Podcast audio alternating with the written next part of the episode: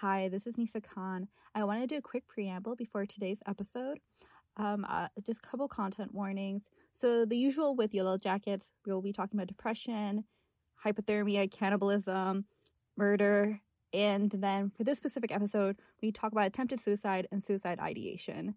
We will have some resources linked in um, our description below. Heads up for that.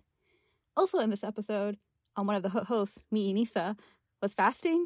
So she might sound a little delirious at times. Um, it was right before if iftar, and I might sound a little hungry and rushed. So please excuse me. um, thanks so much. I'm really excited to do this, and let's get started.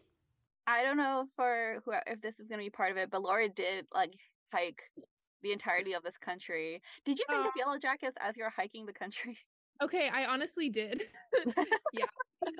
Um, I don't know if you would want this on record, but you also ran into a cult there too. So like No, I thought about the cult in this episode because they when she like goes to the diner um and she's like where does the cult live? and the woman's just like oh they you know they come to the farmers market they don't tip very well. It was kind of similar vibe in the town that i went to that had a cult.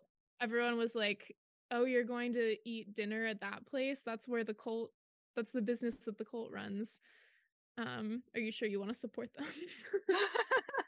the old cult down the road.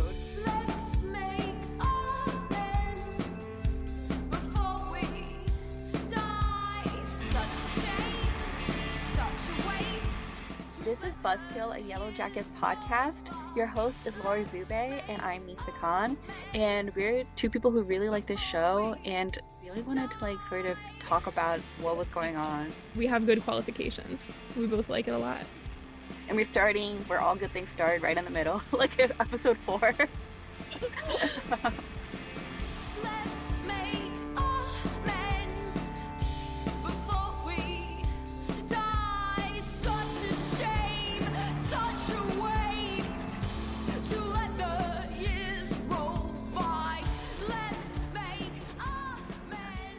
thinking about it because when I came up with the idea, we like it was like one episode or two episodes have passed, so we were already kind of like, but it's fine. Yeah. Yeah. It's called hitting the ground running. Yeah. yeah. That's what you get for being so judgmental, listener. I know, yeah. Um, it's not polished, it's real. also, shout out to Skylar Burkhardt, who is um another one of our people behind the the podcast who uh, contributed a lot of ideas but won't be like joining us with her voice today. One but... of these days we'll get her but skylar is kind of like our producer at this point. All right so i guess we can go ahead and get into it. Yeah. um so yeah like nisa said um today we're talking about episode four of season two called or titled old wounds I do kind of feel like for this episode specifically, I don't know, there was a lot of just kind of vibes um where I didn't I mean, the episode ends with some big revelations, but I feel like a lot of the plot lines, maybe other than Lottie and Natalie's contest that they're doing, mainly I think the present day like plot lines felt a lot like things moving forward and developments progressing, but not like um I don't know. Like when I when I tried to think off the top of my head of what was going on in this episode, the summary felt very jumbled. um Yeah. It's like a yeah. ton. I think especially now we're introducing like more of the girls who survived. It's like a very um it's it's a lot of plot lines happening at the same time, basically. Yeah. Yeah especially yeah. No, no, no. Um, you also said vibes. Um, my favorite tweet about this was like Yellowjackets knows it's like a bad vibes show, but the vibes are important, and that's very much the case. I think of it, of like this season. Mm-hmm. No, it kind of is a bad vibes show, but it leans pretty pretty far into that. Okay, so yeah, so Taissa is road tripping by herself um in a mysterious sort of way um, then we get the theme song, the Alanis Morissette version. Hey, pretty exciting. Um, Skylar noted to pause here for a moment of appreciation for Alanis Morissette. Um, Her voice sounds uh, something about it. She's so good at sounding like so unhinged. I really liked it. You know, she was a perfect choice for this. Um, and yeah, it, no, it was perfect. I kind of hope they do more of those. oh, Um, who would you um uh, get to sing the Yellowjackets? theme? oh gosh, that's a good question. I don't know. Do you have any dream people? So they had Alanis, they had Florence cameo. Who like I'm trying to think like who's like another like dreamy like woman Mm. who's also maybe Bjork. I'm sorry. People with I don't know, like '90s '90s anger. Yeah, 90s anger. Um Courtney Love. oh, you know what? That was like the first thing I was thinking like whole like yeah. Um I, that was like the first one I was thinking too. Yeah, where's Um, she, where's she been? Bring her in. Let's tap her in. So then, yeah, so then at the sort of after that beginning of the episode, um, we see Jeff and Shauna. Callie is, she- you know, she gives them her little "I'm staying at Alana's tonight" thing, which is a lie. Um, Jeff tells Shauna that he, the cops, know about her affair with Adam, and he clearly still seems pretty bothered by this. Uh, Sorry. To stop sorry, no, to stop at the Callie hanging out. Is she Oh, just hanging yeah, out with like the adult cop? Oh, I don't know. I kind of I read it as just like she's been with like friends, just random random people. Okay. Oh. Cuz I feel like if she was hanging with the cop, I would hope they would show us that. Yeah. It seems like something we should know. Um, Also because like I'd be like this undercover work is getting a little um no, yeah, like morally questionable. it's pretty more yeah. But I don't know. I I think we disagree about Callie. I just like don't particularly enjoy her. I feel like in a show where they do a good job of like writing teenage girls, especially like teenage girls that are pretty rough around the edges. I feel like Callie has like been like I don't think she's supposed to be ever purposely likable in the first season because like Shauna says herself, like I don't really like my own daughter, which I thought was like the funniest line of all time.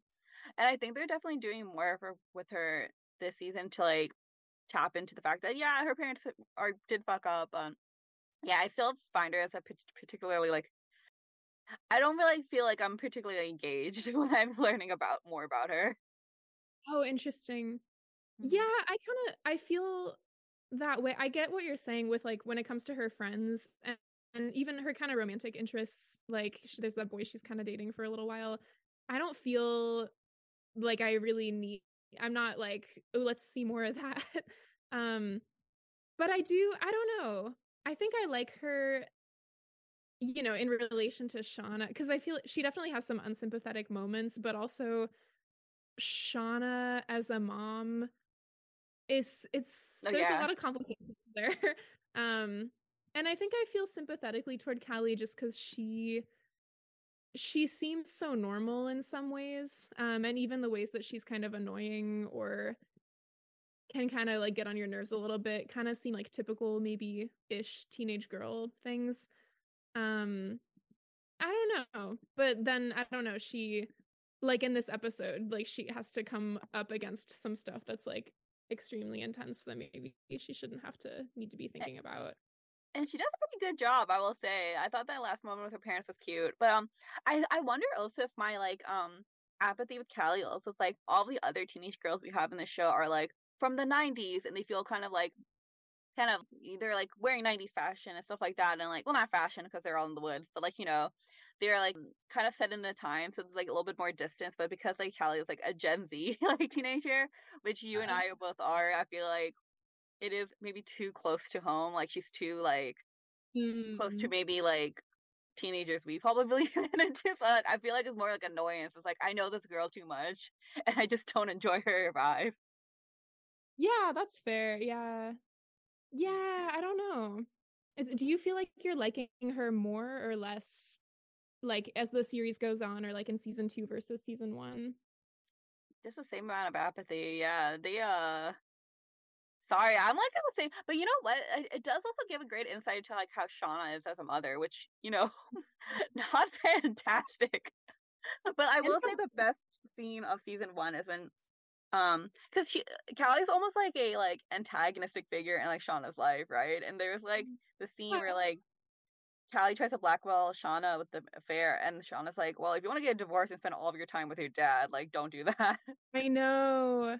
That part Yeah. was kind of wild. I don't know. I mean, it was like I think I don't want to say I was really on Callie's side, but Shauna was pretty she can be a little cold-hearted in her delivery, I think.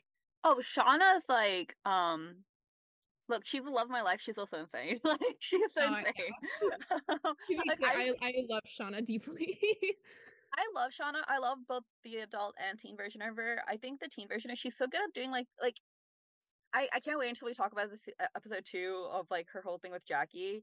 But like she's so good at doing like this kicked puppy look while she's doing something extremely disturbing at the same time. It's just- no. So cute. it's so weird, but it's so cute. I know. I think I I just came across randomly on YouTube this interview that Melanie Lynskey did. Um and she was saying something that I think clarified some of the way Shauna acts a little to me, which was that um it was something about like she doesn't feel very much or she has a lot of walls up. Um that just I don't know, keep her from connecting to a lot of things in her life. Um in a way that can read as kind of cold, but it's not. It's just that I don't know. She's kind of like shut off. But then a big drive for her character, especially in the present day, is like wanting to do things that will make her feel things. I'm. I don't think I'm paraphrasing it super well, but um, I don't know. And then yeah, and and that she did that even before the plane crashed in the first place with the whole like, um, you know, sleeping with Jeff and that sort of thing it's just kind of this part of her personality where she wants to kind of indulge in things that maybe ordinarily people might not consider as much or would be like oh wait no i shouldn't because i just am not supposed to She's got a darkness to her for sure. Like I think like especially like with the whole thing with Jeff, right? And like her immediate defensiveness in the last episode of season one, where like she didn't really apologize, right? She like because also because like because it was like it's like a well of resentment that kind of blew up in Shauna's like body, right? And I think there is like kind of like um the way that she's good at really justifying her actions in a way like that, and I kind of enjoy that about her in the way that like deeply like complex because fact that her and Jackie do seem to genuinely really love each other, and in the way that like developed into this awful back and forth. um, it's just uh, it's just like really good and the fact that the way it ended the way it did and how that like manifested for shauna this season is just so good. I just love how twisted it got in her own head. Yeah. The you saying that reminded me of something like in the last episode where she's talking with jeff about why she slept with adam she says her reasoning is something like i did it because i liked feeling like i didn't know what was going to happen. Um and I feel like that could even be tied into the way that she is when she's a teenager in relation to her friendship with Jackie. Because Jackie's whole, or part of Jackie's whole vibe was that she was like very, I, I mean, controlling feels like a strong word because I feel like their friendship was a lot more. I read it as being a lot more even than that. I didn't really, I mean, I know Shauna had like jealousies of Jackie, but it like, it, I thought they had a good back and forth. I mean, but Jackie would do things like be you know be like we're going to xyz you know the college or whatever Rutgers, this year this year. Yeah Rutgers. Um or this is what our dorm is going to look like or this is what you should wear to this thing.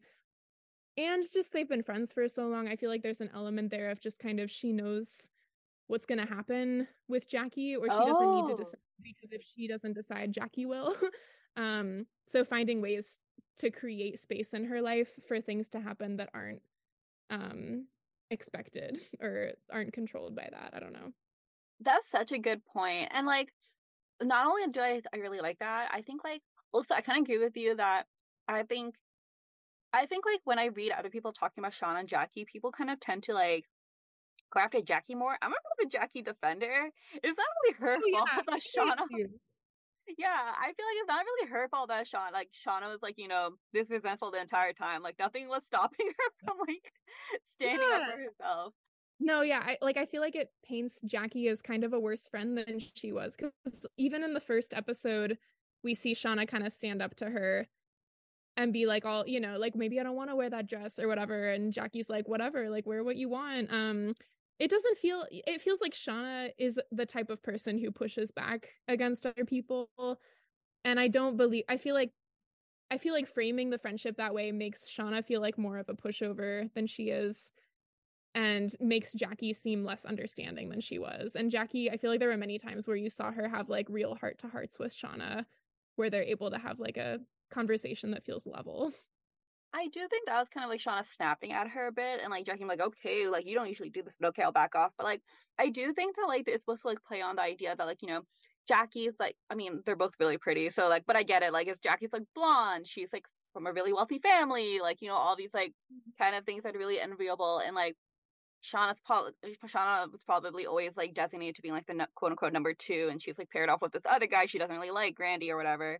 And like mm-hmm. I guess that's like Shauna's like kind of resentment like build up over this time of being like, you know, the number two in like this pretty popular girl's life. Although I mean she's so cute, but like I, I just think she, I just like I think they're both gorgeous. But I get it, like it's like that trope, especially like back in like you know, I think especially in like '90s shows and stuff like that. So like I kind of see how like Shauna might have been considered like the meek, bookish, but she kind of got she snuck and got into an Ivy, and I think like some mm-hmm. of her sleeping with Jeff is letting her some of that like you know sharpness leak out, right?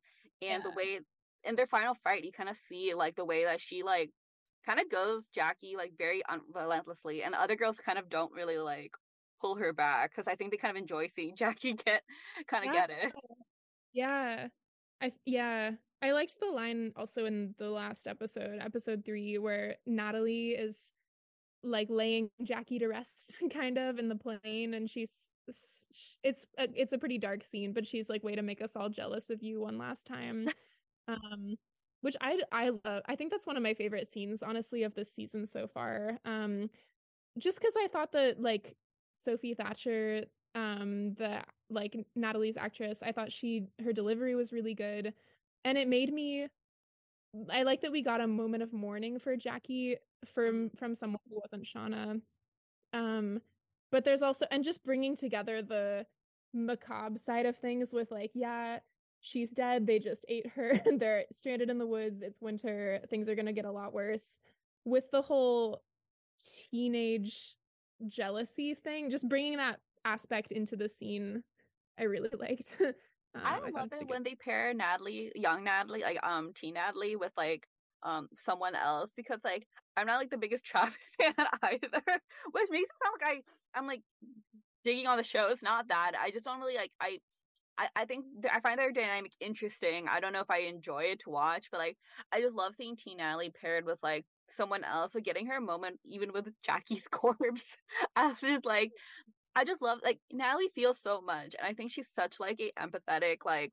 In, mm. in a way that she's like the way Shauna isn't, but you think they'd be opposites of the way like you know it works. But like Natalie feels so much, and like I just love that moment too of just being like having a moment with like you know their captain. Like she was like their like she was their leader for a while.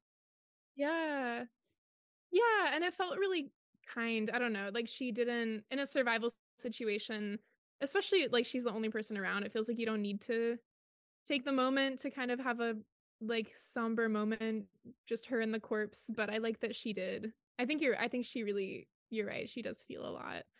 And i speaking of i feel like in this episode we the one-on-one that we see between her and lottie i oh, also oh yeah.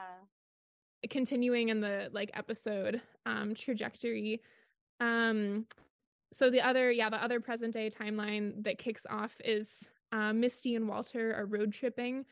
Um she there's this interesting moment between the two of them in the car where he like he he's putting music on for them to listen to on the road trip and his choice in music is just like too good. He wants to listen to musicals or something and she gets really skeptical right away. She's like oh i see you're just a fanboy or something. Um, but he's like, no, like he just happens to have the same music taste as her.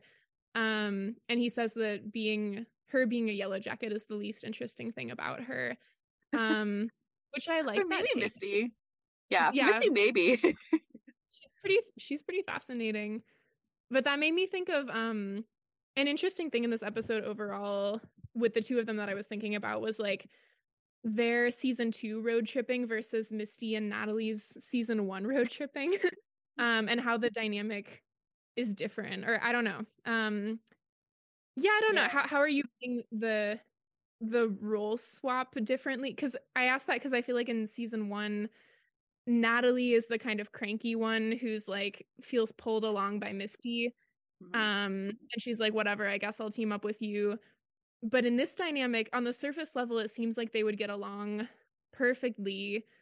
Um, but Misty has all this kind of skepticism coming out in this episode where she's like, you know, she doesn't she doesn't want to get excited that he likes the same music as her. She wants them mm-hmm. to stay in separate rooms at the motel. I don't know. Yeah, no, dude, I have a lot of thoughts. Okay, so Frodo, um, I think like I think Misty's just like I don't trust this guy because this is going too well, and that's why I'm actually very against Misty having a friend in the flashback, which we can get to when we. Oh, yeah, I guess this is the time. But, like, yeah, we can get to that now. yeah, I feel like what's her name, Crystal, right? Uh, it's so funny. Girls keep multiplying in the background, and every time I see them, I'm just like, did they just introduce these girls just to kill them off? Like Dude. they need somebody to eat. Hashtag they... that mouse though. Um, we can talk about that later also, but I'm, oh yeah, I'm really real sad about that mouse. Oh, that I mean, mouse is dead. Mouse is gone. Oh, that's our segment. We never saw that mouse in the present day. I'm just saying. we didn't see like a we didn't see like adult mouse. I know. Like... Where's the present day timeline following that mouse? Who would you cast adult mouse? Oh, that's a good question. I don't know. I would probably do Adam. like it could be Adam. it could be Adam. Theories. Is Stuart Little still around? Is it time for his um big oh, break? Oh, it's too much to put Stuart Little through. You're right. too much too much acting for him. He's only in good for kids movies. But yeah, so like I think with um him, I think it's I really love the Natalie Misty pairing, and I do like to think that Natalie was like warming up to Misty because she was like actually engaging her in conversation and stuff like that. I thought it was really cute, and I when Misty said like I'm her best friend, I was in the first episode. I thought it was so cute, and I got so sad, and that's why again I think Misty is like a character who's really good at kind of like deluding herself into creating connections. And her she did create a connection with Jessica, which is I'm really sad she killed Jessica too, the reporter. They talk about best friends. They can pair sorry, you continue. Wait, what?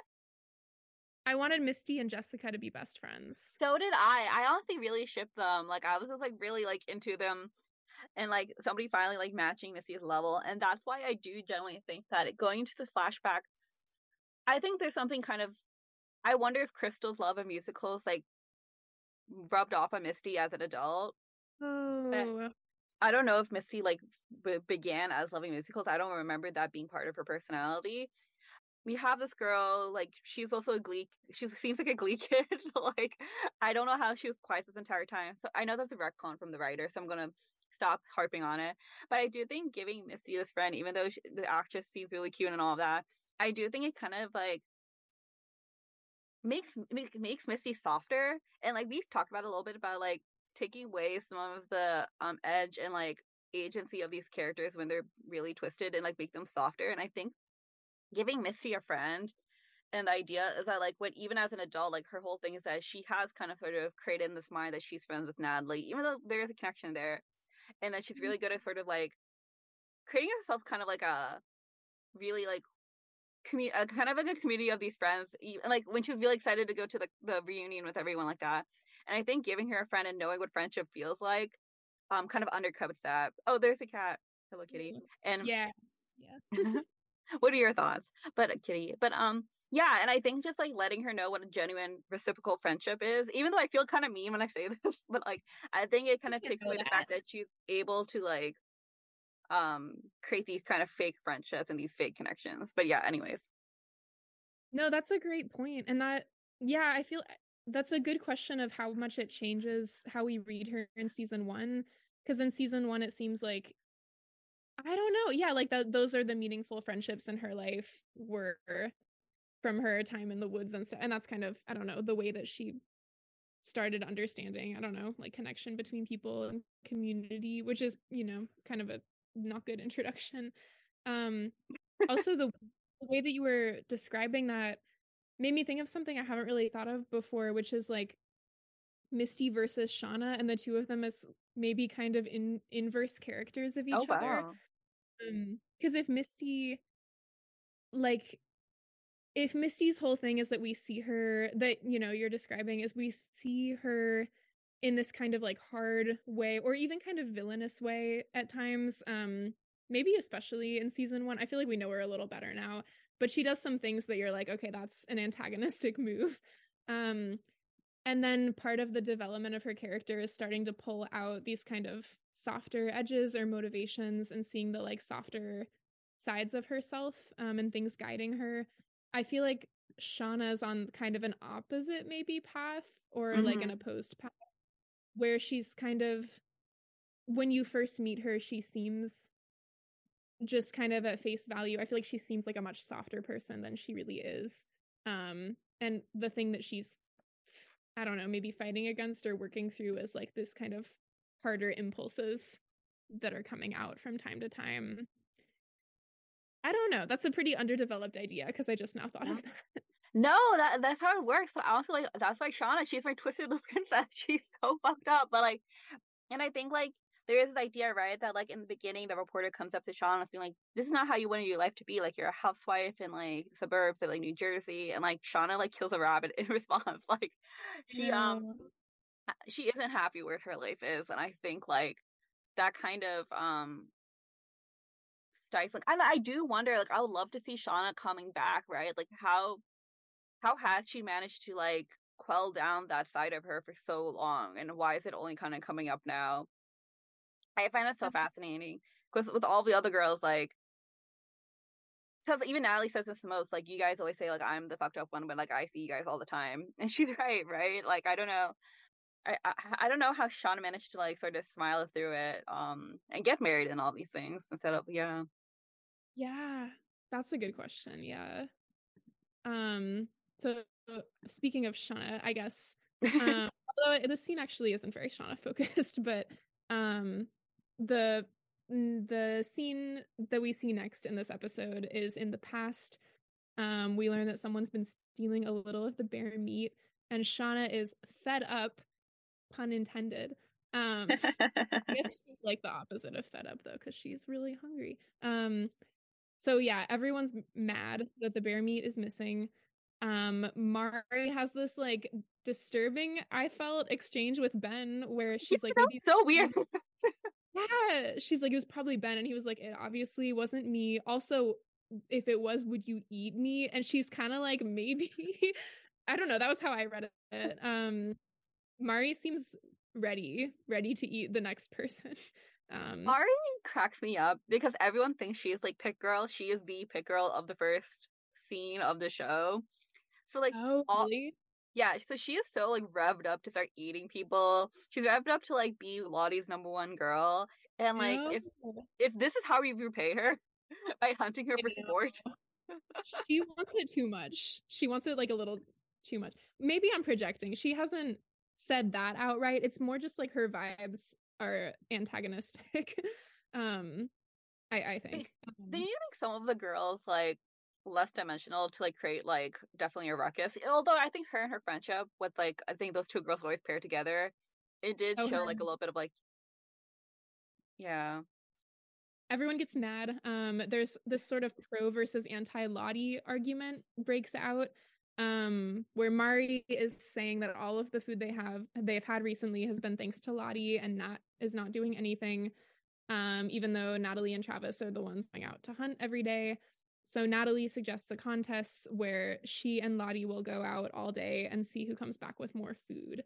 Um, and I also thought this scene was interesting in a broader sense because I feel like this was one of the first places where in a group wide setting we see lines being drawn of like exactly who is team Lottie and who is team not like Aunt Lottie, you know, but like who's skeptical of the the magical situation. So we got Team Lottie and then Team, I don't know, rooted in reality.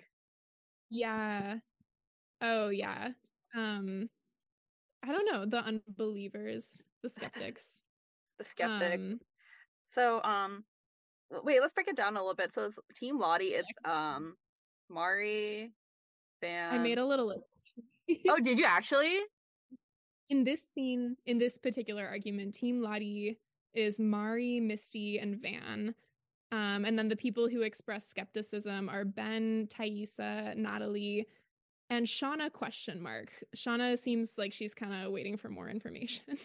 um, Shauna? but she says something that's like, um, they someone says some evidence, and Shauna's like, we don't know that that's why that happened. But she doesn't seem decided. Yeah, Shauna for me seems like she goes to Lottie for comfort, and she did that a lot last episode when they're um burning up Jackie's body. Um, like um, so she seems to find some kind of comfort there. I don't know if she believes exactly the supernatural part. Travis seems like he's willing to um entertain it for like the comfort of everyone a little bit more than Natalie is, who's very much against like even entertaining it because she's worried it like creates this mass illusion. It's i feel like travis is a good smaller example of this broader thing of people turning to her f- out of kind of desperation because i feel like what got travis kind of on board is his i i think is his like worry over javi um because Lad- Lottie was the one who kept being like he's alive and travis wanted to kind of latch onto that and believe it and i'm curious how that will develop now that javi is back um if he'll Bobby watch. More pro Lottie if he's like, oh, you were right, Team Lottie all the way. Yeah, and I think he has this weird connection to Lottie. I don't think it's like I don't think he's attracted to her. Like I don't think he's like into her, but he was imagining her Mhm. while he was like having sex with Natalie. In a way that cracked me up like a lot. like he was just there. It was also as mirror were there weird like religious layers to that too. It seemed like he was, I don't know, like like imagining her in a way that he was like looking up to her in this weird I don't know. Like she had a very Jesus Christ like look to her. I can't say I know too much about Christianity, but like I was just like, is she supposed to like represent like disdain for teenagers having sex? Like what is happening here? I don't know. What's the commentary? I don't know. I mean, she, I mean, there is like stuff there with, you know, her whole, she's been very influenced by like Laura Lee Mhm. in some spiritual way. Maybe like not necessarily Christian, although Laura Lee's Christian, but like there's something, there's something worshipy going on for sure with her. Yeah. Um, And she's wearing like all white and she's kind of looking very like, you know, angelic. I know. Yeah. I saw like a fan art someone made of Lottie in this episode, and I thought, and it was before I'd watched the episode, and I was like, why did they draw her as Jesus? And then I saw the episode, and I was like, oh, that's just kind of the outfit she's wearing. Wait, Um, what's that Lorde lyric? Um, I'm like a prettier Jesus. That's literally God. Lottie. that's her. Um, just one other thing that I that I noticed about this scene or thought was interesting in general was just I feel like it's interesting how winter, the winter setting of this season is forcing us to spend more time with all of them as a wider group. Um Yeah. Because, which I imagine was probably like an interesting challenge maybe for the writers room to have this confined setting where like it's literally too cold for them to go outside. it's like an upstairs, a downstairs, freezing cold outside and like the meat shack where Jackie was. But there's not I- it makes it harder to have characters i feel like talk like one-on-one or in like small groups maybe just because they're i don't know if a Yeah, conflict comes more than likely it's going to involve everyone they have to account for more girls for sure, which like I think like the mm-hmm. first season did imply that there's more just scurrying in the background. And now they have this some of them more packed into the cabin. I will also say the winter setting just reminded me that when they had this contest, I can't believe no one said we already lost one girl to the cold by sending her out when this was a bad idea between two girls fighting. I can't believe Ben be like, I'm not doing this again. like, don't go out there. yeah okay the contest also talking about the way the contest is set up um so like a couple scenes later we get um they they embark misty lays out the rules i also love this exchange where they're like hmm who's gonna get the gun? And then mari's just like oh lottie doesn't need it. It's like okay mari um thanks for helping. I don't know just like she's she's gonna be safe indoors all day and she takes it upon herself to be like no worries lottie won't need a gun. Um, and Lottie just straight up just like allow- allows it to happen. She's just like, I, I guess so. Yeah, that's what I was kind of wondering about is like Lottie in this whole challenge, it's you know, Natalie versus Lottie, but Lottie doesn't really um she doesn't say almost anything, I don't think, in this part of the episode. Like as they're heading out, she agrees and like she doesn't argue. She's like, sure. And then she tries, you know, she attempts to win the challenge. She does that are like um you know, she in another scene just after this, she goes up to one of the like symbol trees and tries putting her hand on it. And then after a couple of seconds, she's like, fuck me. um, which I like seeing that side of Lottie because she's trying. But um, but yeah, she doesn't personally invest herself in challenging Natalie or being like, oh, I'll prove you, you know, it feels almost Yeah. to me maybe like she's is she just trying to like defend herself by doing this? Like and this kind of reputation that she's you know gathering. I don't know. It yeah because it seems like mark's the one who's kind of doing this for her. I don't know. I love Teen Lottie, and I think like um I know because adult Lottie we don't know where she's landing, but Teen Lottie just seems like so like tortured by this thing she has, and she's a little reluctant to like really talk about it. But she has like taken upon her like she has taken this role in the group that like is a comfort to some of the girls, and she seems to, to find it her like kind of duty to protect them, and it's almost like comforting because even though what she's doing is like sinister, they kind of need that kind of comfort and that kind of like hold from someone, right? Not because like she, yeah, and when like I I love the I love that when she was like cradling Shauna for like hold like for like you know hanging out the dead body and being like she's grieving, she's grieving. I was like, yeah, it's fucked up, but like Shauna needed that like softness from somewhere, and she's gonna get it from Lottie. I guess she's gonna because Thais and I kind of miss the Taissa Shauna friendship a little bit because I think the way they used to handle each other was so tender, but I think like yeah, Lottie like fills this role. She seems like really like reluctant and like really like um genuinely like disturbed by it but she's kind of embracing this role i love that little fucking moment too because it's like oh yeah she's still a teenage girl like she still like has no idea what's going on yeah. It also i feel like gets at an interesting question i think in this episode as a whole of just like how much control she has because she does have this connection and she does seem there's this phrasing that i think the other girls in the team have been using where it's like she makes these things happen which i think is not it's not not what's happening but it's also not like she can just decide okay today's a food day in the way that maybe they seem to expect from her in this episode um because it's not she doesn't you know she's okay taking credit for these things and they do seem connected to Mm. her but she doesn't really actively decide usually like now i'm gonna make this happen. Um i don't know it's more i vague. hope javi the wood the wilderness doesn't make consider javi the food like i hope they're gonna like present this boy to eat oh my god that'd be terrible. Oh that'd be real bad.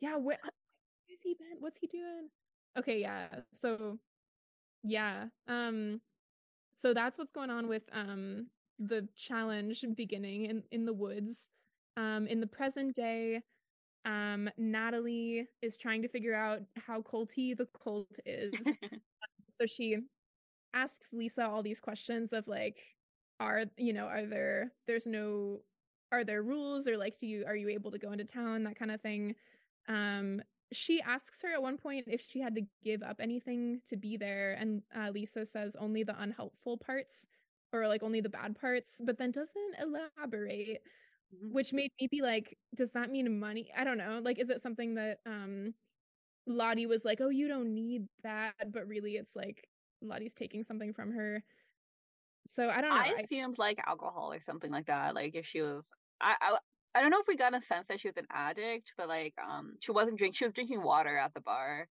Um, Mhm. so I don't know. Okay, yeah. Yeah, I don't know why. I think my mind went to money because of just cult vibes of like if Oh, yeah. know. Or giving how up like a boyfriend. Yeah. yeah, how they'll be like, oh, you don't, you know, your family and friends or your job or whatever, you don't need. They're just getting in your way. Um, yeah. So they they're going into town. Um, Lottie also goes into town um and meets with this new doctor because apparently her doctor's like on leave or something. Very Um, suspicious. I know. Where's her doctor? Um, and she's talking about how she is having visions again for the first time in decades. Um, and there's this, yeah, it's kind of a vulnerable feeling scene from present day Lottie. And to me, it was the first one of the first times that I felt like I kind of believed her because mm-hmm. even seeing seeing her in the cult or the compound environment, and even when she's interacting with Natalie, I'm like, how much of this is genuine, or how much, you know, do you just want something? but she seems to mean it in this scene where she's like she's like they need to stop. Last time it became something different and that can't happen again. I can't go back. Yeah. Um, yeah this was a time where i was definitely like okay so i she has no like kind of um motivation to lie to like a psychiatrist right or like her doctor or kind of doctor so i don't know i was confused by that too and that kind of reminded me how like between seasons, I kind of build up in my head of what could have possibly be Lottie's cult. And I was like kind of surprised by like this like Gwyneth Paltrow wellness center type of thing that she actually does have going on. Even though they were yeah. doing something sinister, like burying someone alive, like that was pretty, that was pretty upsetting. But like when the when the um, yeah, I would love them to circle back to that. Yeah, I was gonna like, excuse me, is he still there? Um, but I remember the last sentence of the first last season being like, "Who the hell is Lottie Matthews?" And she sounds so scared. It seemed mm-hmm. to me like I thought they're going to be more overtly like, like I thought it was going to be like a doomsday cult of some sort, right? Like I didn't think it would even have the pretense of all this. So like it depends on what you find like a little bit more compelling. So like I think like season one didn't set up this wellness cult, so I was like I'm genuinely surprised. So like that's why like I don't know if I like super trust Lottie's vulnerableness, but it makes me sad because it seems like such a disconnect from like that teenager who I really um feel for and I really like. So yeah. Yeah. Yeah, it's really making me question the assumptions I was making in the end of season 1 about Lottie's trajectory because I definitely also read it that way. It's felt pretty in both timelines it felt like it was kind of confirming that Lottie was taking on this more sinister role. Because yeah she was like you know scared of the cult the character who had that line. She was like people have been following me. Um and then they kidnapped natalie. Um i don't know yeah. But then i i don't know yeah. I, I don't know how i feel about it yet but i'm I believe her in this scene and I'm like, okay, there's and I think I like it overall, that approach to her character because Lottie starts when we meet Lottie, she's a pretty sympathetic character and i think i i'm interested in the idea that she is she doesn't understand exactly what's happening um, and she's traumatized just like all the rest of them. I feel like maybe there's more area for complication in that approach than just like okay and then lottie became a villain and now she's still evil years later um but it's yeah i haven't quite squared it with how she was seeming at the end of season one yet either and i definitely yeah. don't think she's telling natalie everything yeah, 100%. I think like I do wonder like here when she's talking to the um doctor, she is saying like I'm having these visions again and then she's like cutting her hand again. I wonder if like in the woods she begins to believe she has these powers, then goes to um the mental institution and then like decides to like believe that those were not real and like sort of mm-hmm. retroactively like consider them like you know um like you know uh just like coincidence and stuff like that and like so like I don't know if adult her still thinks that they're they're like something that she can do on purpose if she has any actual powers or something like that or anything supernatural is happening. And yeah. like Yeah, cuz she does the same she does the cutting her palm thing in this episode once as a kid and once as an adult, which doing it as an adult again you would think brought her some returns when she'd done it in the past if she's trying that again but um I don't know, but it seems more like a gesture of kind of she's hoping or she's like desperate rather than like she knows what's going to happen from that. Yeah. Um, and every time I see this in a movie of somebody cutting their palm, I'm always like, how is that not infected? Has there not a scar? Dude, especially with the past timeline, like 1996, Lottie, her hand is visibly dirty. Oh. And I'm and I'm like, how clean is that knife? You're just walking around outside doing this. Don't bandage it up later. I, like I'm con- I'm concerned. I'm concerned for her. I um, remember like in it where the kids like cut their hands and like shake on it. Like they, they used to do that all the time in 80s movies, and I'll be like, what? Oh. Where have your knives been? Where have your hands been? You didn't just wash your hands. Yeah, that's true. That's true. Yeah. So in the present day timeline, um, Shauna runs into Alana's mom, um, the famous Alana, um, that Callie has been lying. So naturally, she creeps around Callie's room and finds Adam's driver's license or the like little burned part of it. Um, and then she picks up Callie and tells her they're going for a ride. Um, at the same around the same time misty is talking to walter at a diner learns that he's a multimillionaire whom a bunch of bricks fell on top of um so good good for him um taissa gets a ride from this guy driving a truck who seems nice um and then we skip back into the past timeline where mari is still hearing dripping which we still don't know what that is about um, but she asks Akilah for help, and while they're looking um, for the source of that, Akilah finds this mouse and befriends it. Um, and she literally says, I'm not going to hurt you. It's okay. So concerned for this mouse. Can we dig into um, the mouse a little bit? You have a lot of Yeah, I would love to mouse. dig into the mouse. Let's get into it. I so Laura and I talked yesterday, and Laura went into like ten minutes about how she thinks this mouse is like. We have like I a danger ranking. I didn't. I was trying not to spoil things because Nisa hadn't seen the episode yet at this point. But I was just um, like, when you meet the mouse, you'll know what I mean. Yeah, we have danger rankings, and right now you're the mouse is dying. Mm-hmm. Then Coach. Ben. Yeah, yeah. Coach Ben has been a swirling topic of concern for me. But when I watched this episode, I was like, good. This is like a load off of Coach Ben's shoulders because now this mouse is definitely number one. Um, there's a there's a new number one on the danger chart. Although, imagine if this mouse lasts for more than one more episode. Like, if the mouse is still alive a couple episodes from now, it'll just be even worse. It's just not going to be good, you know? It's just not going to be happy. I think I'm really sad because Akilah was having a bit of like a Disney princess moment, and I was just like, she's no. found some joy, and now that joy will be taken away from her. So I was gonna say number three is definitely lead the dog. Oh yeah, no, the dog is not gonna be okay. I'm I mean, but would they do that to a dog twice? The same same thing with a new dog? That'd be that'd be so terrible for Sammy. Um, Poor Sammy. For everyone involved. Um yeah. Also just it's very with the mouse scene, I thought it was very pure that it didn't even cross Akilah's mind to try to kill the mouse just because they're like not that I mean, just because they're they're all starving, you know, and I would imagine they're so desperate for food that every day they're going out like, what animals can we find? So that she sees the mouse. I know it's tiny and it wouldn't be like very much meat, but I like that it doesn't even occur to her. Um, I thought that was very sweet. Because I feel I read- like a lot of those other girls, it would at least cross their minds. All those other girls would be like, "I'm gonna eat a raw" at this point. I mean, it's not like they ate a human, so like I don't know. I don't know. I, They've already gone to wild places. So I love their post cannibalism like processing. They're both they're like I guess we're just gonna keep doing this. Like I guess we're just gonna keep like being kind of try to take the, take it everything one day at a time. I one day at a time.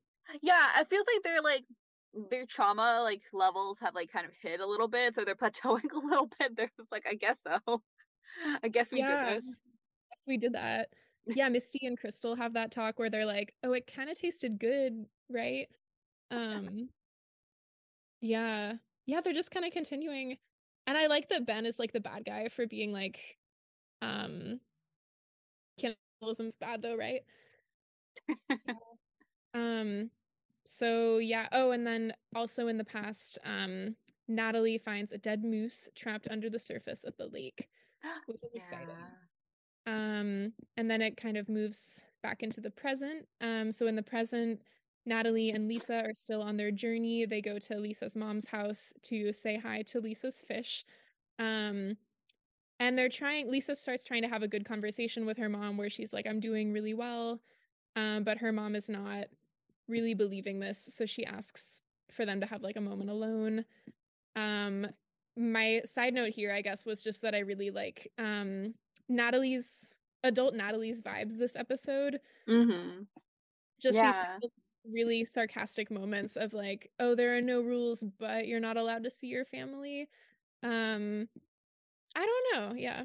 Yeah. I think maybe Lisa not seeing her mom is probably a good thing for her for because her mom seemed extremely like um maybe like there's reason for that, but like her mom seemed like extremely like um controlling in a way of like talking about mm-hmm. Lisa's depression.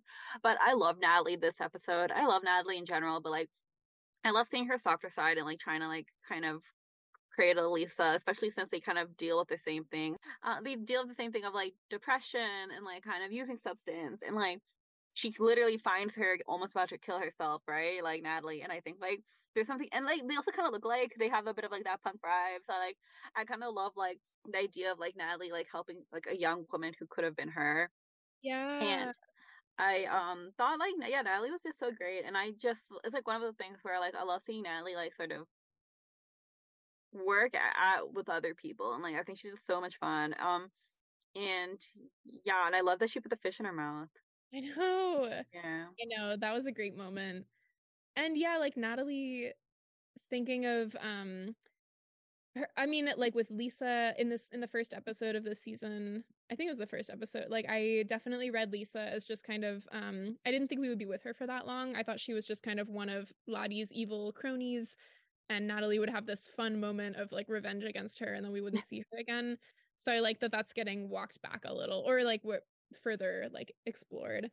Um and just Natalie in the setting like we've seen her obviously like she is constantly trying to cope with all of this you know trauma and everything she's been through and there's a lot of different things that she I guess like uses for that with like um I mean like she you know she really struggles with it and in a lot of ways um which are more on the surface maybe visibly than with some of the other characters um but we also have seen her like in when we first meet her in the very beginning of season 1 she's in a rehab facility um where it seems like she has been like um growing i don't know like she mm-hmm. she seems to really be reflecting in their conversation that they have and she's like i lost my purpose now i you know i know what my purpose is again um, and I feel like that was the last time we saw her in an environment where it's sort of intentionally reflective.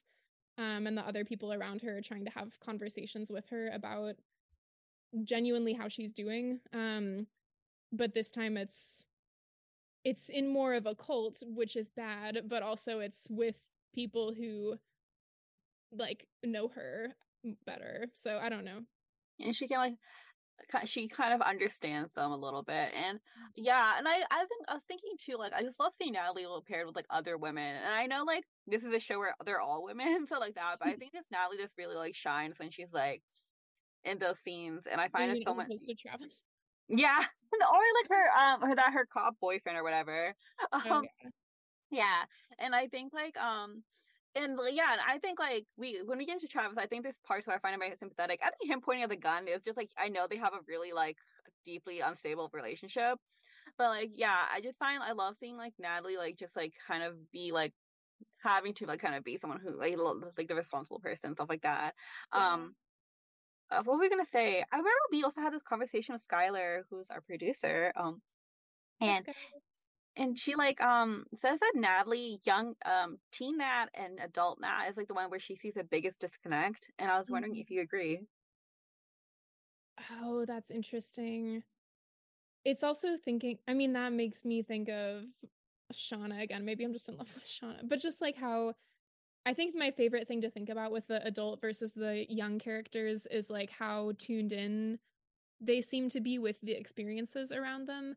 Mm-hmm. Um and Natalie, I think I agree with what you mentioned earlier about how she feels a lot. I think she is honestly the most tuned in, maybe, of all of them, which is, I feel like, gonna like open her up to a lot of pain in, some ways. Like, I think in the past, you know, she's really, I mean, she's skeptical of Lottie, but she's, her heart is what's driving her in so many of the decisions that she makes.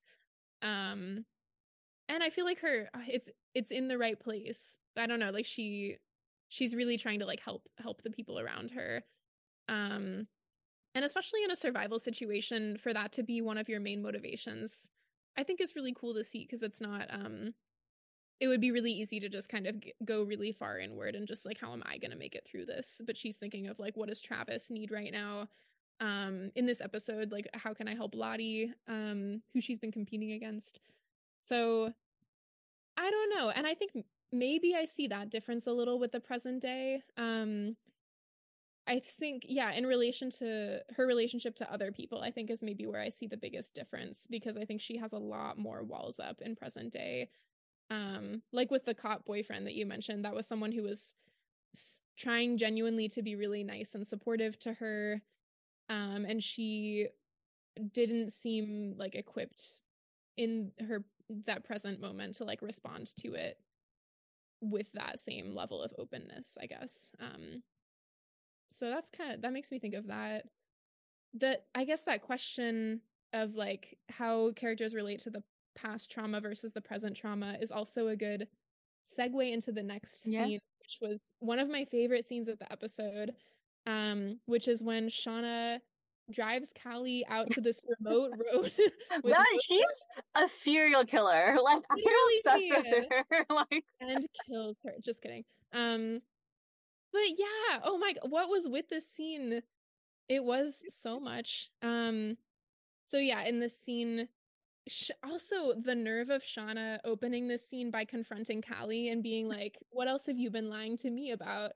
And Callie's like, "Are you serious?" um, Shauna's literally like um I I just obsessed with her trying to still play house and stuff like that in I the middle of like her own like the damage she has created I and know, and trying to take the high road when like your daughter pretty much knows that you killed someone. Um yeah so she in this scene she tries confronting callie and callie's like okay can you tell me what's going on? And shauna admits that she tells her everything about killing adam jeff knowing about it the blackmailing and all of that um I have a lot of, that I'm thinking about with this scene. I guess one of my questions is Were you nervous for Callie in this scene? Because I thought she was gone. I don't know if Shauna like would Shauna's like not above strong arming her daughter, which is kind of funny. Like I think I see I see the past and the fu- in the present, like the 2020 timeline, as like two different tones. And I think the past is a little bit more like mystical, bad vibes all around, just like these teenage girls are like like literally feral.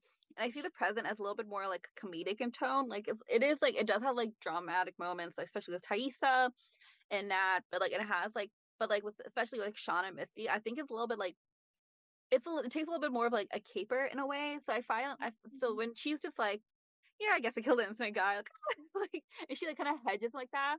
It's really funny. Like Melanie's really funny in that moment. Like, oh, And- hmm, I guess. I know. I feel like that should be like such a good reaction video. Like I'd post on Twitter all the time. But um I think like yes, I see them as different tones. So I did think Callie was safe and I do kind of view them as like very different like um parts of like the show. So yeah, I think that's like another thing we were talking about like disconnect between adult Natalie and like teen Nat. I think Shauna is also like I can I can personally see the how she would grow into like this adult pretty easily.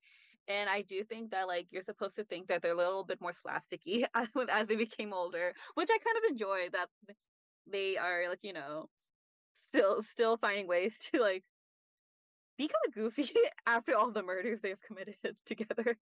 Yeah. And that humor, I wonder if it's related to the kind of removal maybe that they feel because they're not able to exercise that same type of humor in the in the past because it's just I don't know a more immediately dark scenario maybe. It's their Um, coping mechanism. They're like, well, I guess we might as well laugh about this, but um, no. but I just kind of love like when they kill Adam. Natalie's like, just like she's just constantly bitching in the background, like just like like this is a major inconvenience for her. Misty's Uh, like, who died? He he he. um, but I mean, Misty's a whole other deal. But yeah, this one of my favorite parts of this scene was um sh- how Shauna mentions the past. Um, because Callie's like, well, what do you mean blackmail? And then Shauna has this little moment where she's like, um, we did things out there that we're really ashamed of, and maybe one day I can talk to you about it, but for now, can that just be enough? Um, And then she, Callie says yes, um, but she seems really freaked out. And Shauna makes her promise never to tell anyone about this. Um, and Shauna's delivery of that I thought was really interesting, even compared with her line from just like a moment before that you were describing of like, um, you know, when Callie confronts her about this murder that's very recent, that was present day of Adam, she's like, You killed someone, an innocent person who didn't deserve to die. And Shauna's just kind of like, oh, I guess, like, yeah, tech, yeah, sure, whatever. Um, but then when the topic turns back to her time in the woods, she seems genuinely upset and she's like, we did things that we were really ashamed of, which I think is an interesting just I'm really interested in Shauna's guilt and like where does she feel it, where does she not feel it, and her relationship to violence because she does not seem cons- like troubled at all by what happened with Adam, which I know maybe on some level she is, but it doesn't it doesn't shake her up in this scene the way that thinking about the really far in the past violence does. So yeah. I don't know. Is there a way that you read that? Do you feel like that means that she just the stuff she did in the past was worse, or does she just like think of it differently? I don't know. I think Shauna definitely like had her moment in the first um episode where she was looking at Adam's like drawings and Joan feeling guilt and like cause like this was someone who loved her, like seems to genuinely love her. This manic pixie dream man really like seemed to like have been drawn to her. And like she did like lose that connection. And um and this kind of burst of like teenage like uh whimsy and stuff like that she never used to get she never really got so I think she feels sad. I think she knows when to feel bad. I think she knows when like she should be feeling bad. So like I think she's very good at like sort of like putting into a box and like letting that box sit there. But I think with she can't do that with the woods. Like that's the one thing she can't put her feelings into a box. Um, and I think like putting the feelings into a box before it turns it, it like bubbles and resents and explodes, like sleeping with your best friend's boyfriend. Like she'll do things like that. Um, but yeah, I, I, think like the wilderness is like the one thing she can't do. Um, and they kind of had this heart to heart last season too. Um, and I think there's something to say for Callie's redemption arc here, for in my eyes, that she's very good at being like letting her mom go on this one thing. Yeah, and like knowing where to push and when to stop. Um, mm-hmm. which feels like shaky could be shaky ground with Shauna. Um, also, I love that you mentioned that the wilderness is the one thing she can't put in a box because she literally did with her journals. Oh um, shit! I guess she did. locked it, locked that in a box. But yeah, physically, but not not mentally. Maybe. Well, n- not not well either. Her dumb husband. That's true. I know. When you pop open the safe and you're like, "Oh, where'd that go?" Um, My dear Hembo man. I know.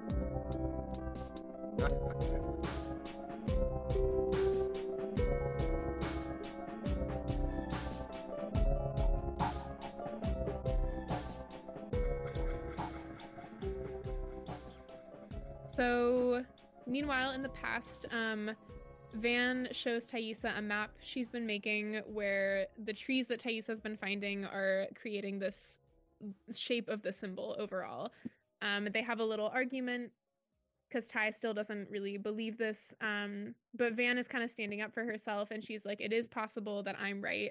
Um, and if I'm right, there should be a tree with a symbol in this area. So let's go look for that. Um, and then we get a little glimpse, another of these pre-crash flashbacks, pre-crash crashbacks, um, with Ben and his friend Paul. Um, and not much even happens with this scene. They're talking about like ex-boyfriends. Ben doesn't really have any or many. Um, but Paul is like, that's okay because you're my future. Um, and it's just like a nice little romantic scene. I don't know how I felt like this was fitting in the episode as a whole. I was kind of surprised to see it there because there were some of those in the, the previous episodes, but I didn't really think we were going to, or in the previous episode, but I didn't really think we were going to stick with them. Um, I don't know. Did you make anything of this Ben scene or, or like what were they're just like death flags to me. This is like we're gonna build up, give him like your backstory, and then we're gonna kill this man.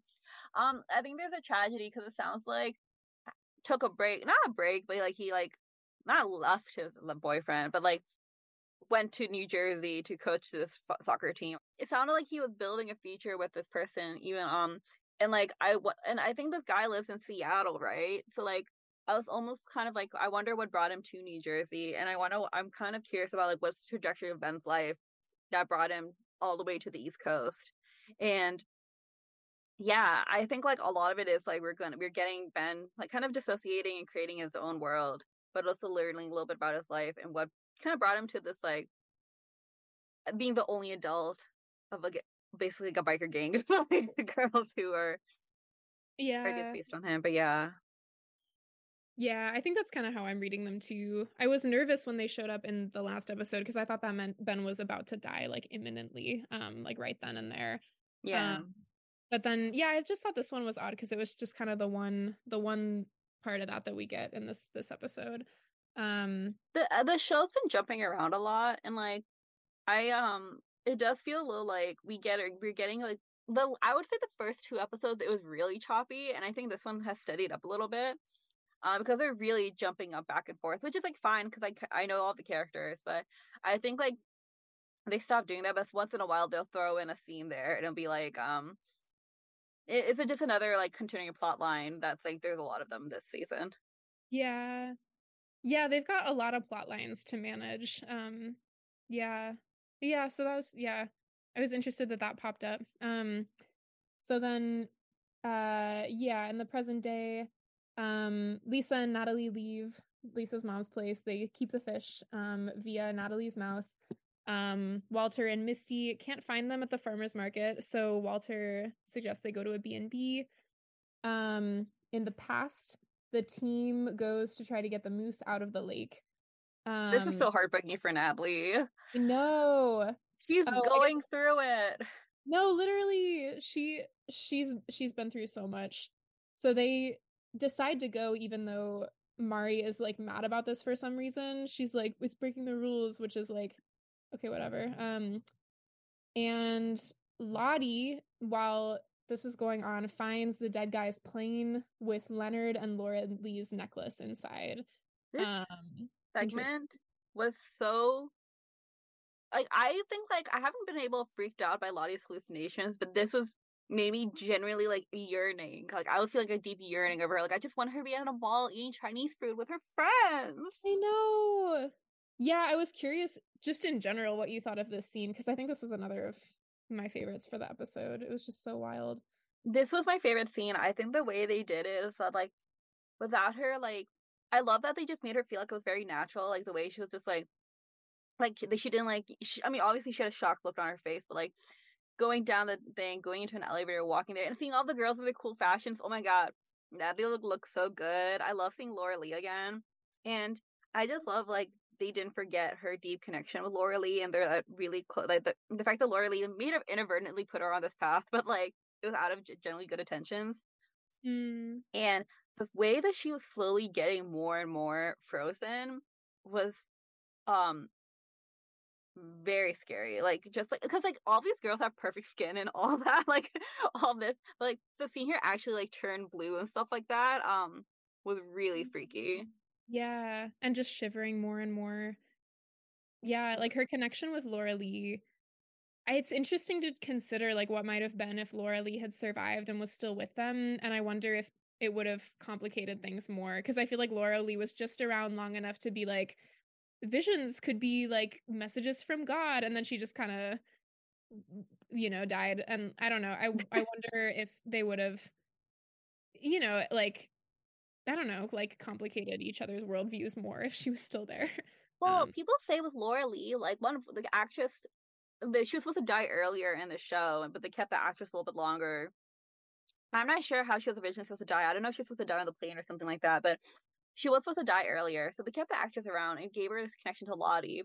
And I do think, like, for me, Laura Lee was like Lottie's anchor a little bit. That she was mm-hmm. somebody who was like sitting with Lottie, hearing her out, and like maybe like indulging her through the way of religion and stuff like that, but like baptizing her and stuff like that. And I think like things like that where she did see like the vision of Laura Lee like exploding, stuff like that. But like she was like kind of an anchor for someone to like um talk to. And now without her anchor, she just has like a bunch of people who kind of like enable her and like kind of like prop her up as kind of like um somebody who has visions and stuff like that. And I think yeah. after losing Laura Lee, like I think if she had Laura Lee longer, I don't think Lottie would have spiraled as quickly as she did. Or Laura Lee would have been like her number one like yeah. you know, supported. But I don't think she would have like um gone down this path so quickly. But we yeah. she hasn't done anything too violent just yet, so I guess we'll see. Yeah, I mean, I think Laura Lee also what you say about yeah, like her being her anchor. Laura Lee was the only one we've really seen Lottie go to when Lottie was feeling like she needed support. And then Lottie pretty quickly, like things got dire, and now other people are seeing her in that role. So a lot of characters are turning to Lottie for support. But like Laura Lee, Lottie went to her and was like, What does this mean? Because she was, you know, feeling freaked out. And I feel like Lottie hasn't been able to confide her vulnerabilities in many other characters since then in as open of a way because they've all started viewing her in this way where I don't know. I I get a sense maybe maybe she's like nervous to kind of break that image of herself with them or I don't know, doesn't know if she can. Yeah. Um, yeah. Yeah. Um, this yeah, this the exchange I also think is interesting in this scene where Laura Lee like she starts eating the food, the you know imaginary food, and then Laura Lee is like, "Shouldn't you say something first? And she's oh she's, yeah, I have to. I don't know. I'm interested in that line also of. I didn't think I would have to. I don't know, just like what that means for her. Yeah, I was curious on that too because I know she's probably saying like you should say grace, but like I think Laura Lee is the only one who's like super religious in that group. But all the girls were looking at her expectantly too, right? So yeah. I thought that was interesting too, and like I, I don't know. It's interesting how they kind of like the because we also had like the Greek Roman imagery last time they ate with the cannibals. So like, um, yeah. I, I thought that I thought I picked up on that too, and I I don't know how to interpret it. I thought it was really interesting, and I I think it was the fact that like everyone seemed to expect Lottie to say something. So yeah, yeah, yeah, or the sense that it's like she needs to. I feel like in this episode is the first time this season where we're seeing the most of this sense that Laura Lee needs to do something to earn her like sustenance kind of of like um I don't know, she didn't think she would need to like prove herself in this way or oh. um I don't know. You're right because I remember like in the in the last scene when she cuts herself, she says, "I hope this this, this please let this be enough." Yeah. And I think you might be right. The fact that like blood is not enough anymore. They want. It sounds like they want something more. yeah. Yeah. Yeah. Like she doesn't get to just eat. She needs to do. She needs to do something. Um, and give something up. Um. So yeah, Laura, Laura Lee tells her she'll die if she doesn't get warm, and she shoves her back into consciousness in the snow. Um, which is also I feel like I saw somewhere on the internet an interesting comparison between this moment and Jackie's hallucination when she's dying. Yeah. She also it's pretty disturbing because you can tell that something something off is happening. Um, but she has like Shauna there telling her to get comfortable and like it's okay, you can have chocolate. You know, so she doesn't wake back up. But Lottie has Laura Lee who's like, no, you need to wake up. Which is really interesting for this these different inward projections. I love too because it tells like about kind of a little bit how their friendships work, right? Laura Lee was a little bit more of like a nurturing friend, and mm. Bashana and Jackie had so much resentment and anger between the two of them, and this feeling of like imbalance. So like, what Jackie wanted from Shauna was someone who like, um, loved her. you know, I yeah. love I love Jackie's death scene because like, and I love that you made this um, parallel or like you um because like I think it's so cool because like you're totally right because like Laura Lee like saves her, but like in Jackie, Jackie's so fucked up because like everyone's looking at her, smiling her, telling her that they love her, and then like she like realizes halfway through that she's about to die, and mm. she's just getting like total comfort. Um, and like I love that scene. So, so like a while ago, um, this was like last year. I had like a panic attack or something like that, and like I like were in the middle of it. I thought I was dying. It's totally fine. I'm fine. But like in that scene with Jackie, I kind of like that's what it felt like. It felt like kind of like this flurry, like this like this kind of cinematic scene where everyone's standing there and like your your visions like going up and down and stuff like that. And like I don't know, I thought it was like such like an interesting way of somebody like fighting um death. I don't know. I really like um Jackie's death scene. Yeah, and I think like just just I just like that's like a really good point too. It's like how those two friendships have like sort of evolved too, even though one know each other for a much longer time. Yeah. yeah. Yeah. Yeah. And the kind of I guess like group dynamic that you were pointing to of like yeah, I mean, Lottie, or I don't know, Jackie, when she's dying and she sees them all, it feels like they're all. I thought there was something sinister going on. I didn't Oh yeah. at first. I was like, have they all decided behind her back to kill her? And there's this, I don't know, yeah, there's like a collective sense of like, it's okay, go to sleep. Versus with Lottie, when she's looking around the table, it feels like you said, more like they're looking to her, expecting her to do something. I don't Mhm. know. It's a different sense of expectation. Yeah. It's super sinister. I think like there's definitely a wrongness in it, but everyone's just being like, It's so good, Jackie, you can let go, like all of that. And I think um and the fact that she like froze to death, right? It's like a relatively like everyone says that's like the most peaceful way of dying, but like Mm-hmm. um and because you just fall asleep and like I don't know, um it's just so uh, it's very ominous because everyone is like that's what I feel like Jackie's main priority is kind of being a little bit of a center of attention.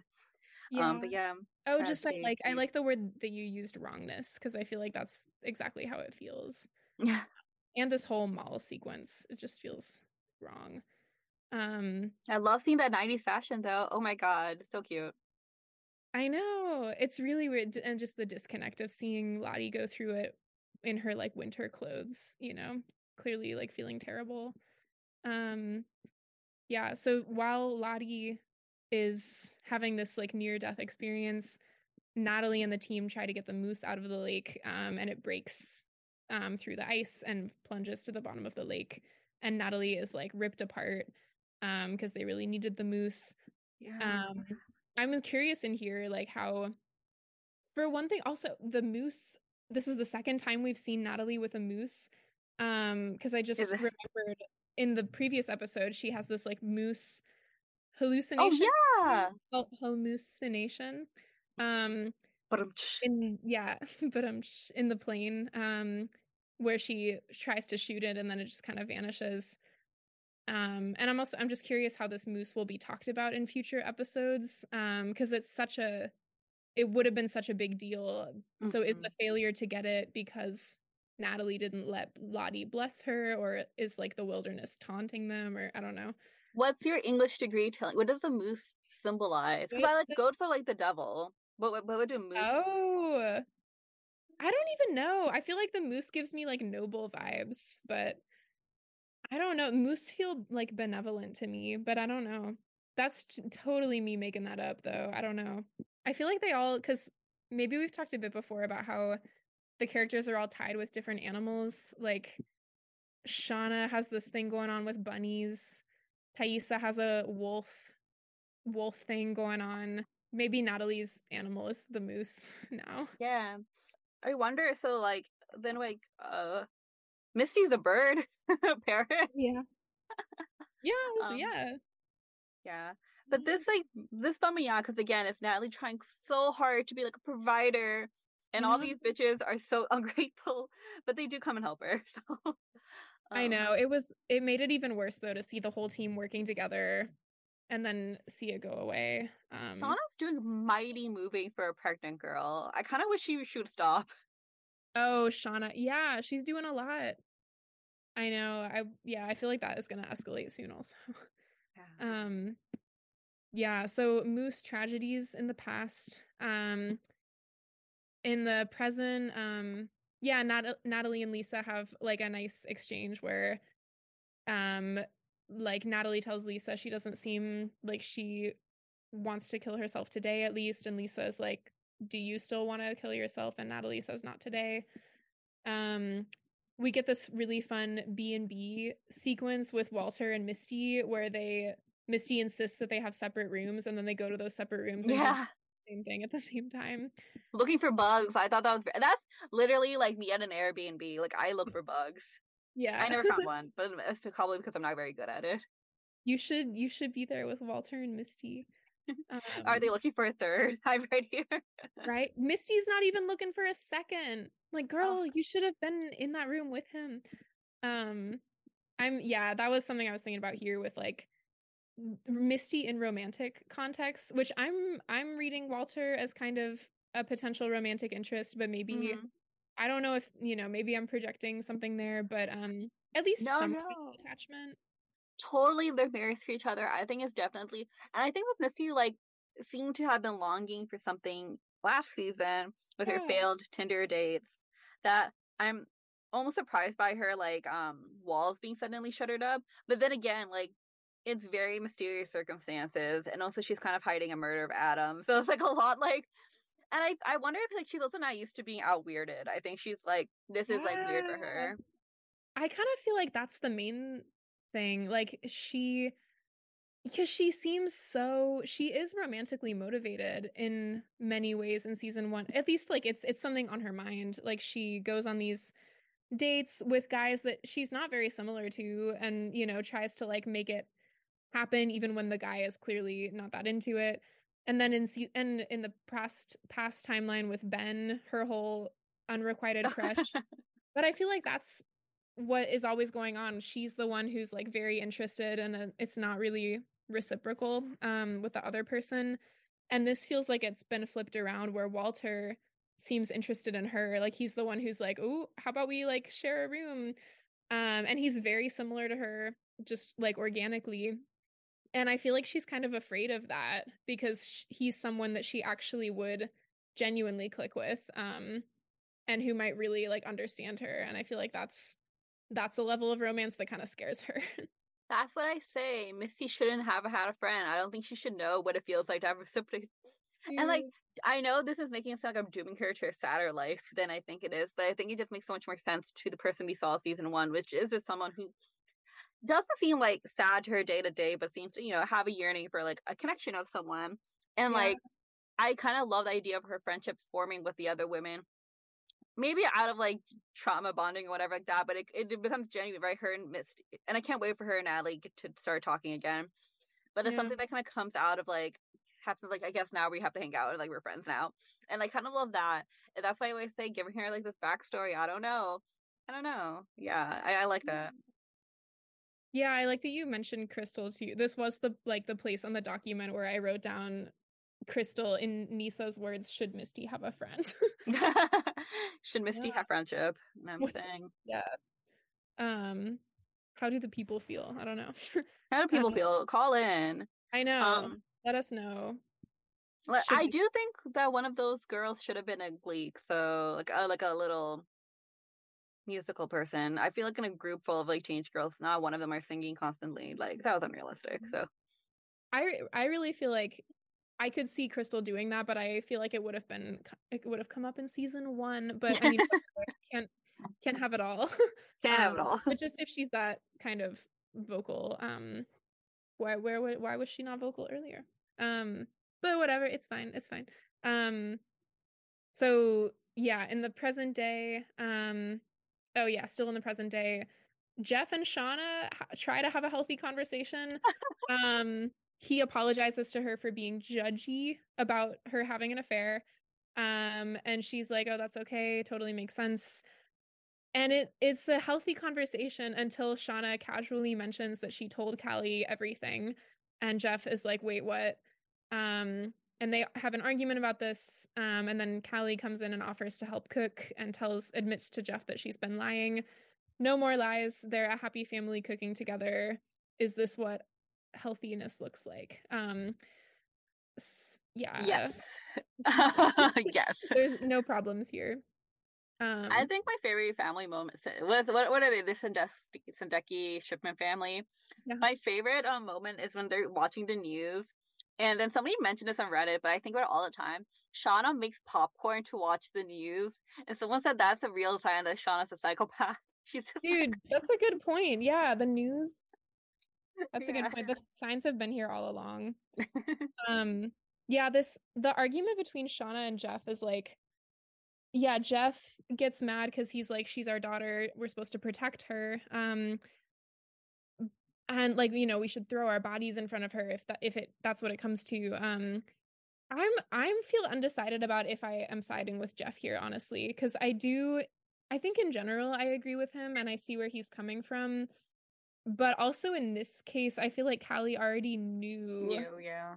and like to an extent and they were just kind of i don't know keeping secrets from her to that extent kind of feels worse i don't know if that means she needs to know everything but i don't know I I do think Je- Jeff has genuine like fatherly instincts here where he seems to be exasperated with his Shauna's like lack of like discretion. And I think Mm. he's right there that like she does seem to be like a little like from like I guess like being very a little like very non traditional comes to some of this mother stuff. And I think like he Mhm. seems to be generally like uh, not just mother stuff, like parental stuff, right? Like um he seems to be exasperated by her kind of sort of very like laid back attitude when it comes to like Callie and stuff like that. And I don't know if this is new, right? Because like when she like snaps at Jackie's parents at the dinner and stuff like that, that seemed to been, have been like a new thing for Shauna. So I don't know if she's like finally like kind of fed up with like her life, like as like a house um as like a homemaker or whatever.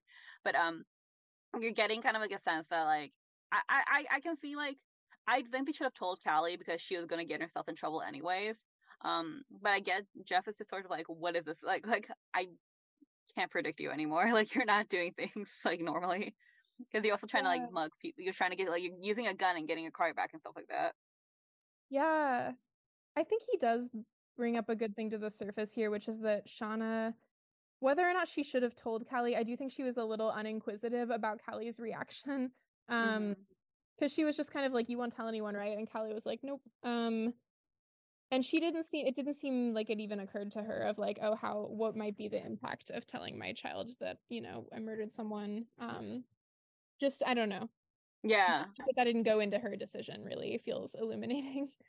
Um, yeah, I don't know. So they're being a family. Um, in the past timeline, Mari and Akila have gone out to get Lottie because they were worried, which is good because she seems pretty hypothermic.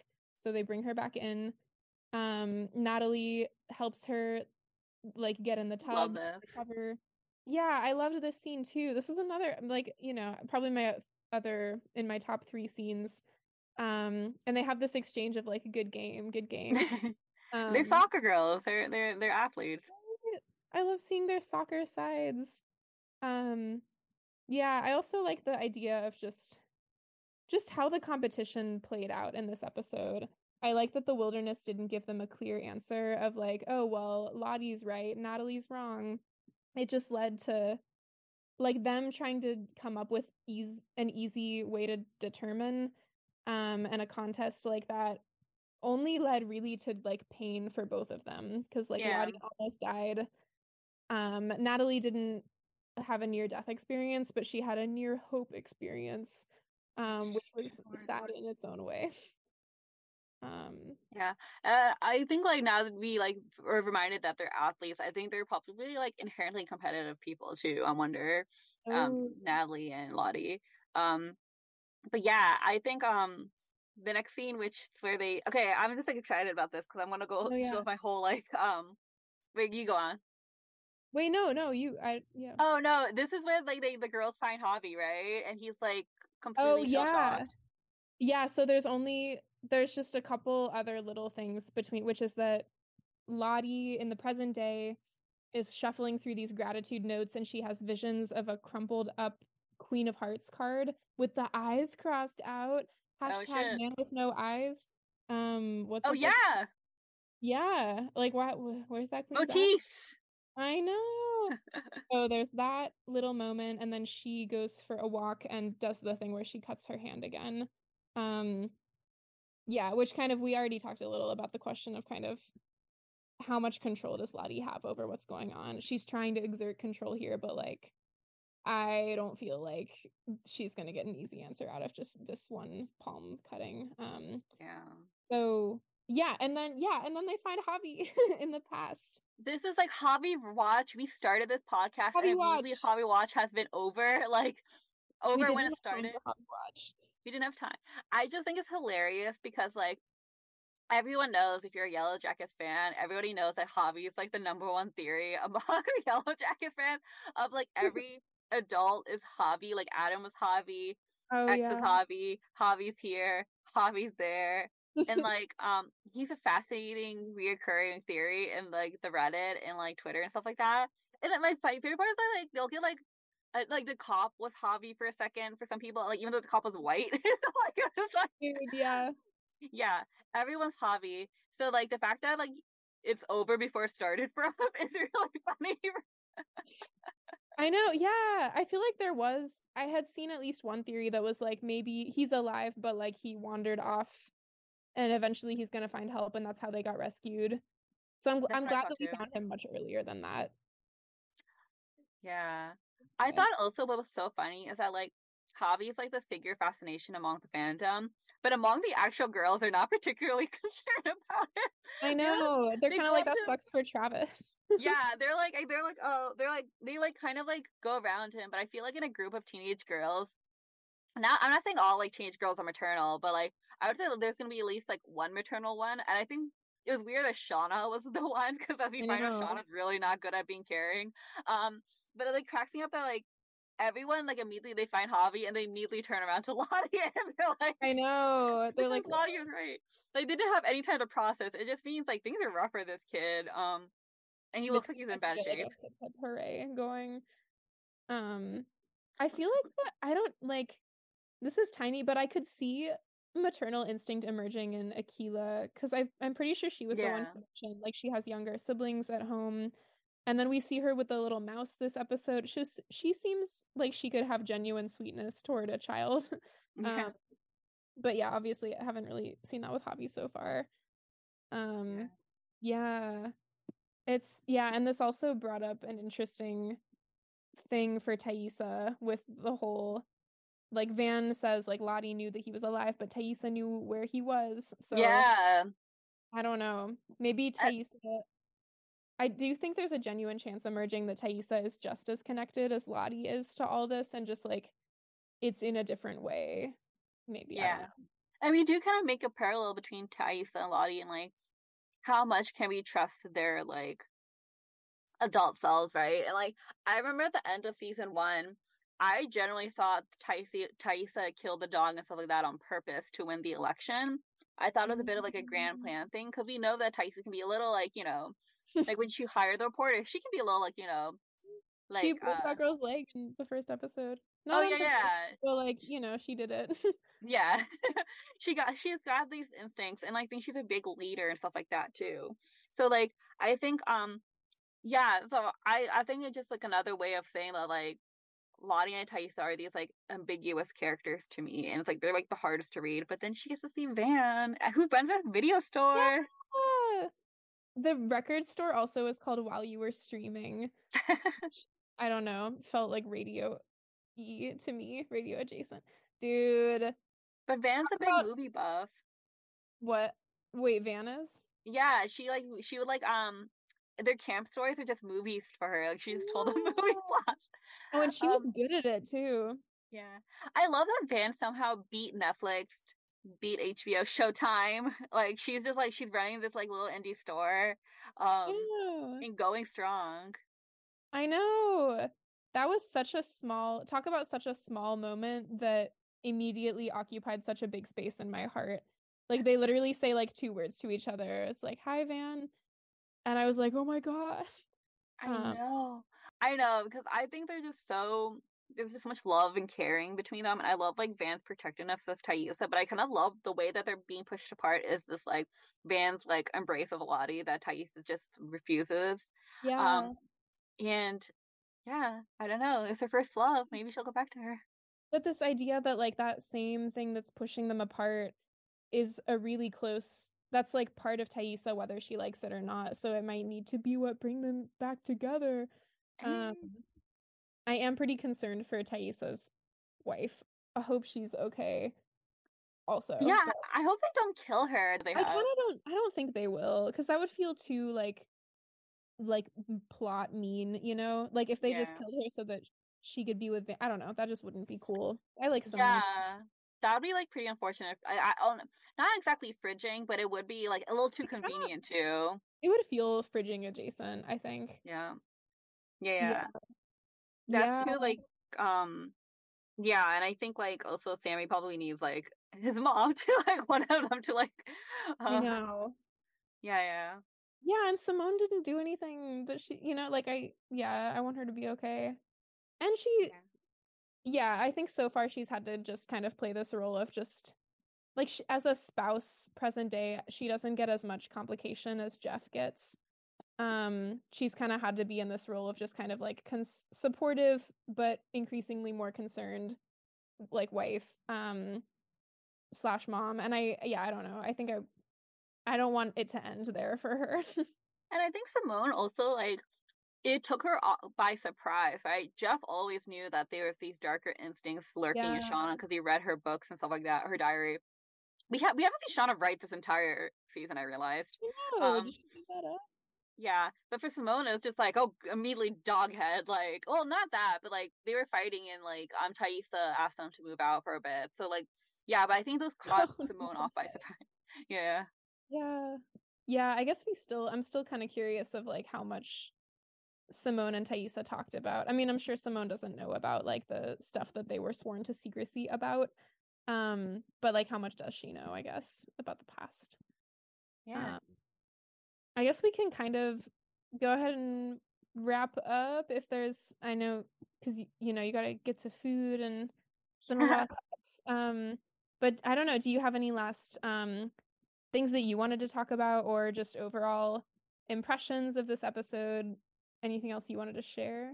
This episode, I feel like it's just again kind of like momentum for it. I think like I'm kind of excited to finally see Taissa's story, kind of like um, because I think like I I love Taissa, I love adult Taissa, so I'm like really excited to see like um her connection with Van. I'm really mm-hmm. excited. I'm so worried for Natalie. I'm worried like this will be like the restart of her and Travis's kind of pretty toxic toxic relationship. Oh. It felt like because I felt like I was getting a little bit in a place where like like softness and I'm worried it's gonna like go back to that. Um I think he's gonna be mad. He's gonna be like, Why'd you bring me the bloody article of clothing of my brother who's alive? You know? Like he's gotta find out that she lied. It's gonna be it's gonna go Natalie's is not gonna have a good time. They're never gonna have a time, but I feel like um, I think right now of like ranking of bad times, Natalie's like at the top for me. I feel like um, it's because she doesn't have an ally. Like the others kind of are paired off a little more. Even Shauna is like she doesn't have a, a BFF right now. Although I really I want more Shauna Taissa time, like you mentioned at the beginning, because that was I thought a really cool part of season one, and I want to circle back to that. But she yeah. is at least open to like she'll have like talks with Lottie or that kind of thing. But I feel like aside from Travis, Natalie doesn't really have anyone that she's like one on one with. Except Ben, but like he's like an adult, so yeah. And he can't really help her. And now he's like I feel like the eating created a division maybe. But I think also with Shauna and Taissa, like I love like the devotion Van has to Taissa by like tying their arms together. That's super romantic. But I did kind of love like the bond that Shauna and Taissa had by being the only two who are comfortable going sleeping in the attic. And like even Van was too superstitious to do that. And I am kind of sad that they've like seem to have dropped that to make Shauna sleep downstairs. Um but I guess she is pregnant, so maybe she wants to be somewhere warmer. um, yeah. I don't know. Yeah. They had really interesting similarities season one that mm-hmm. I feel like mm-hmm. also I feel like they kind of have to be on their own things right now because like in season one, Shauna was like secretly pregnant and Taissa was the only one who knew about that now I feel like Shauna's main thing, other than that, is like mourning Jackie, which is more of a kind of inward. I honestly feel like the young young Shauna hasn't had too much to do so far this season, so I'm excited to see more come up for her. Yeah, I think so too. I think like I'm surprised by like again a lot of it is like she it seems like almost like young Shauna has like teen Shauna has been like been put in the back burner a little bit, but she has like a lot of these like but she is like their butcher, so I don't know. I think she might be coming back, but like that's a bit of acting with Jackie, just so good. I love that actress. I just love her like face. She's so good at being sad. It's so cute.